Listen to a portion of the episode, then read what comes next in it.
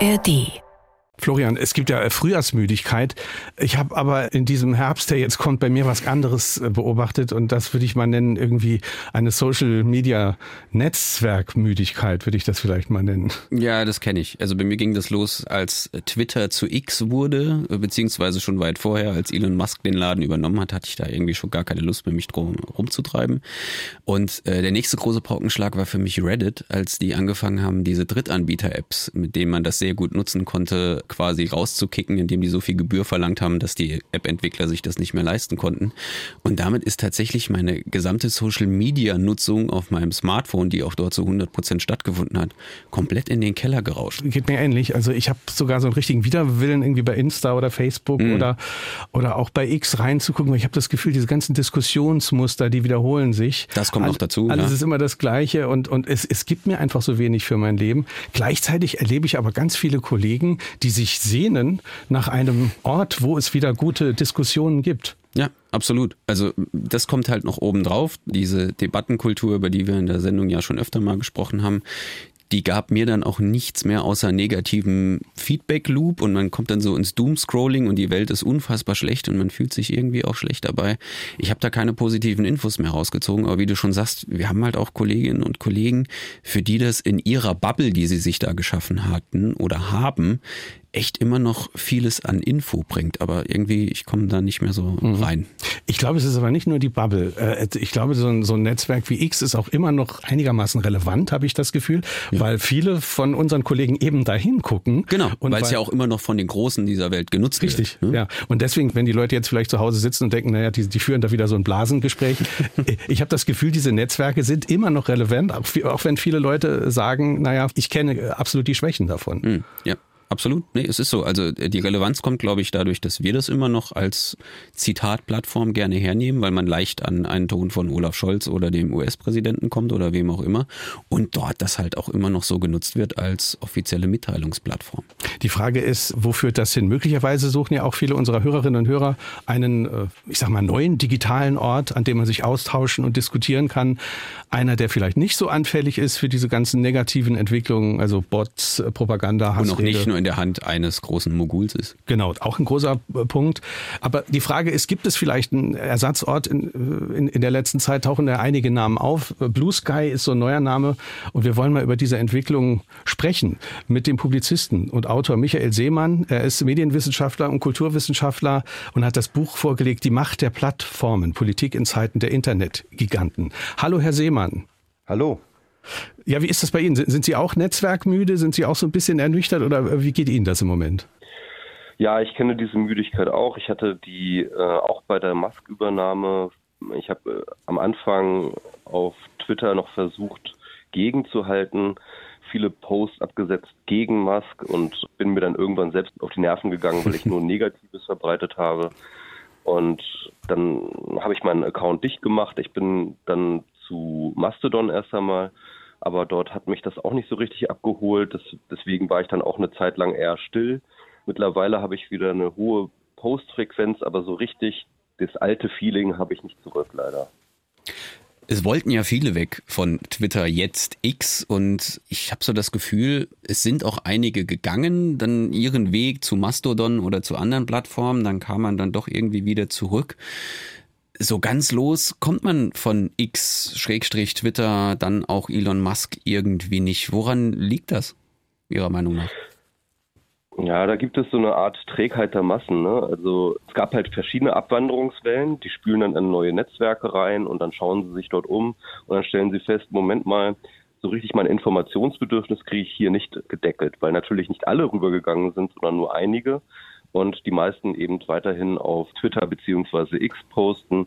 Und Twitter hat halt einfach eine Historie von mittlerweile 16, 17 Jahren oder so, in der sie eine unglaubliche Tiefe an thematischen Netzwerken akkumuliert haben. Also es sind sozusagen thematische Netzwerke zu allen möglichen Themen. So tief ist eigentlich keine andere Plattform oder war keine andere Plattform. Und das Problem ist halt, man kann immer nicht als einzelner User überwechseln. Das ist immer so ein bisschen die Sache. Wir denken immer vom Individuum her. Ne? Und äh, es, es, funktioniert aber nicht, dass man sozusagen als Individuum zu einem Netzwerk geht, sondern man muss eigentlich sein Netzwerk, seine, seine Interessen äh, die, die Netzwerke, in denen man eingebunden ist, die müssen eigentlich alle mit umziehen, weil sonst gelingt der Umzug nicht. Hm. Und das ist das große Problem, das ist so eine Art Koordinationsproblem, ähm, das dann natürlich entsteht, weil man natürlich alle Leute erstmal überreden muss, mit einem umzusiedeln, sonst ist das mal ein bisschen schwierig. Twitter hat ja, äh, habe ich jetzt mal, oder X heißt es ja, hat ja immer noch 350 Millionen Nutzer. Wie viel hatte Mastodon zwischenzeitlich, wie viel hatte Blue Sky zwischenzeitlich? Wisst ihr das? Ich glaube, ein paar Millionen, ne? also ja, drei, drei Millionen höchstens. Ne?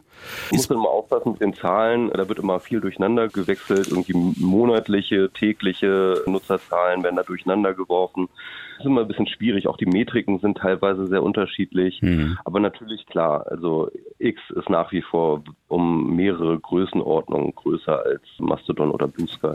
Jetzt wird in der letzten Zeit sehr stark diskutiert, äh, dieses neue Angebot oder relativ neue Angebot Blue Sky. Eine Kollegin aus unserer Medienredaktion war ganz beseelt davon, die hat es probiert und hat gesagt, es fühlt sich an wie das alte Twitter ohne diese ganzen Fehler.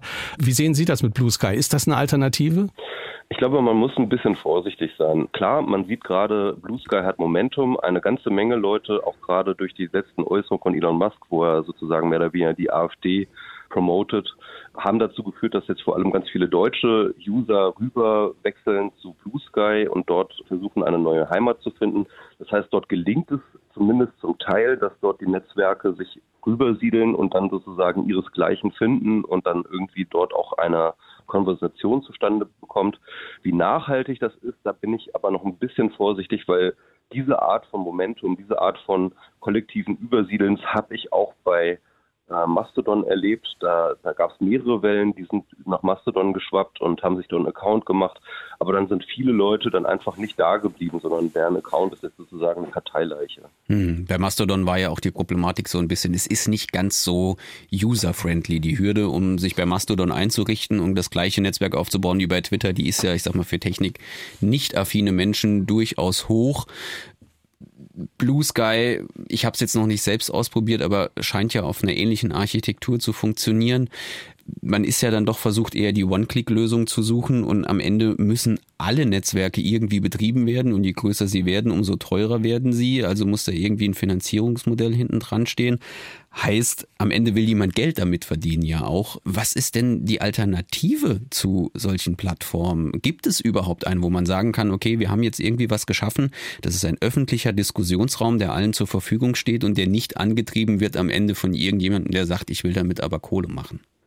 Zunächst einmal beide, Mastodon als auch Blue Sky, haben eben eigentlich so dieses Versprechen, dass sie genau aus dieser Dynamik aussteigen wollen, eben durch dezentrale Netzwerkprotokolle.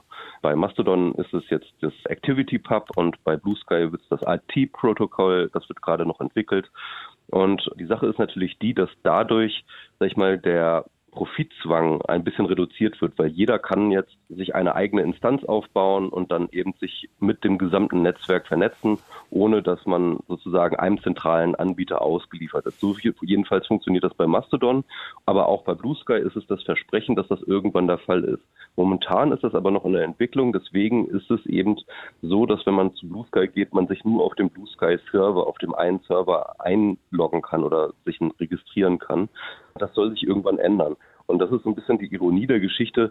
Ich glaube, die Leute finden Blue Sky so viel einfacher, weil eben momentan nur dieser eine Server auswählbar ist und sie nicht vor der Wahl stehen, oh, gehe ich jetzt zu dem Server oder zu dem Server, weil das natürlich erstmal überfordernd ist, wenn man sich überhaupt nicht auskennt dass man irgendwie sich einen Server aussuchen soll. Ne? Also äh, nach welchen Kriterien? So. Das ist tatsächlich eine große Hürde. Auf der anderen Seite finde ich aber immer auch diese Argumentation ein bisschen zu überbetont, dass es an der technischen Komplexität liegt. Denn man hat ja gesehen, dass es eine ganze Menge Leute gab, die haben sich ein Mastodon-Account erfolgreich eingerichtet, sind dann aber trotzdem nicht geblieben. Hm. Ja, was, was bringt das schönste Netzwerk oder das schönste Forum dir, wenn halt keine Menschen oder zu wenig Menschen da sind, mit denen du diskutierst? Oder wenn es am Ende nur wieder deine Blase ist, weil man sucht ja vielleicht auch die andere Seite. Was ich noch interessant an Blue Sky fand, dass ich gelesen habe, die Nutzer können selbst aktiv über die Algorithmen entscheiden, die ihnen die Inhalte zuspielen. Wie kann man das eigentlich erklären, jemandem, der, der nicht so technisch versiert ist? Bei Facebook und bei bei anderen Netzwerken sind ja diese Algorithmen im Hintergrund, die wählen unsere Inhalte aus. Was ist bei Blue Sky da anders? Also bei Blue Sky hat man, wie man das jetzt auch zum Beispiel bei X kennt, hat man sozusagen zwei unterschiedliche Timelines. Ne? Also bei X hat man ja sozusagen eine chronologisch sortierte und eine algorithmisch sortierte Timeline. Und bei Blue Sky kann man eben noch mehr von diesen unterschiedlichen algorithmischen Timelines nebeneinander stellen und dann immer hin und her wechseln zwischen diesen verschiedenen Timelines. Und man kann eben selber sich auch einen Algorithmus äh, sozusagen bauen und den dann auch zur freien Verfügung stellen und dann kann man sich den sozusagen dazu klicken und dann kann man hat man wieder eine andere Ansicht. Und dann hat man das so, so, so nebeneinander stehen, dass man zwischen den verschiedenen Timelines hin und her wechseln kann. Mhm. Das ist ein ganz gutes Konzept, finde ich. Und ich bin gespannt. Ist das mehr Mündigkeit oder, oder warum finden Sie das gut? Also ist der User damit ein mündigerer Nutzer? Genau, also ich glaube, wir reden ja viel über Algorithmen und wie sie unsere Weltwahrnehmung bestimmen. Und das ist natürlich ein großes Problem, aber wie will man dem entgegentreten, ist die Frage. Ne? Es gibt dann eben diese Idee, dass man Algorithmen Transparenz macht, dass man irgendwie den Code veröffentlichen, aber wenn wir ehrlich sind, die meisten Leute können diesen Code nicht lesen und verstehen nicht, was da, was mhm. da passiert, auch wenn der Code veröffentlicht ist. Was aber durchaus helfen könnte, ist, wenn sozusagen ganz viele unterschiedliche Algorithmen zur Auswahl stehen, wo man ich mir dann selber einen raus picken kann. Und dann kann ich halt ausprobieren, funktioniert der für mich oder funktioniert der für mich nicht. Und diese, sag ich mal, dieses Nebeneinander dieser verschiedenen Algorithmen sorgt dann auch dafür, dass die einzelnen Algorithmenanbieter nicht einfach nur Eigeninteressen verfolgen können, wie das zum Beispiel ein eben X macht oder wie das eben Facebook macht, die dann dadurch natürlich auch ihre Werbung zielgesteuerter ausspielen wollen. Und das diszipliniert sozusagen so ein bisschen die Marktteilnehmer. Und das ist ein ganz guter Mechanismus, glaube ich, zumindest eben das Beste, mit dem man momentan auffahren kann, was diese Algorithmen angeht. Mhm. Jetzt gehen wir bei diesen Diskussionsplattformen, ich bleibe jetzt mal ganz gezielt bei Twitter, X, Mastodon und all diesen anderen klammere Instagram, TikTok und Co. als Medienplattform mal raus. Bei diesen Plattformen reden wir immer davon, wie können wir die Plattform anpassen, damit diese Spaltung der Gesellschaft nicht vorangetrieben wird, diese Blasenbildung nicht vorangetrieben wird. Gibt es vielleicht einen anderen Weg? Müssen wir als Gesellschaft einen anderen Umgang finden, solche Plattformen in unser Leben zu integrieren oder anders damit umgehen? Es ist natürlich schon mal ein Fortschritt, insgesamt, wenn die Community zeigt, dass es sich nicht alles gefallen lässt und halt überhaupt mal Bereitschaft erklärt, halt die Plattform zu wechseln. Ne? Also ich glaube, unsere Bereitschaft, die Plattform auch zu wechseln zu können, hat eine große Macht gegenüber den Plattformen. Denn bisher war es so, dass eben diese Plattformen die Leute sozusagen angelockt haben durch ein stetiges Wachstum, durch immer interessantere Inhalte und dann waren die Leute dort aber irgendwie gefangen und die Plattform konnte dann immer die Daumenschrauben immer anziehen und mehr verlangen, mehr Werbung einspielen. Der Begriff Enshittification wurde dafür auch gefunden. Ne? Also, also Plattformen werden immer beschissener, wenn man so, sozusagen das mal auf Deutsch übersetzt. Und ich glaube, wenn die einzelnen Nutzer oder wenn nicht die einzelnen Nutzer, sondern wenn die Communities selber irgendwann entdecken, hey, Moment mal, wir sind ja auch mobil, wir können auch mhm. die Plattform wechseln, dann wird das die Plattformbetreiber durchaus disziplinieren. Das ist ja, Entschuldigung, das ist ja äh, so ein entscheidender Punkt. Ich hatte mir das auch noch aufgeschrieben. Diese Wertigkeit, die diese Plattformen bekommen, jetzt speziell X Twitter und auch Reddit, das vielleicht jetzt vielen Hörern nicht so bekannt ist wie Twitter.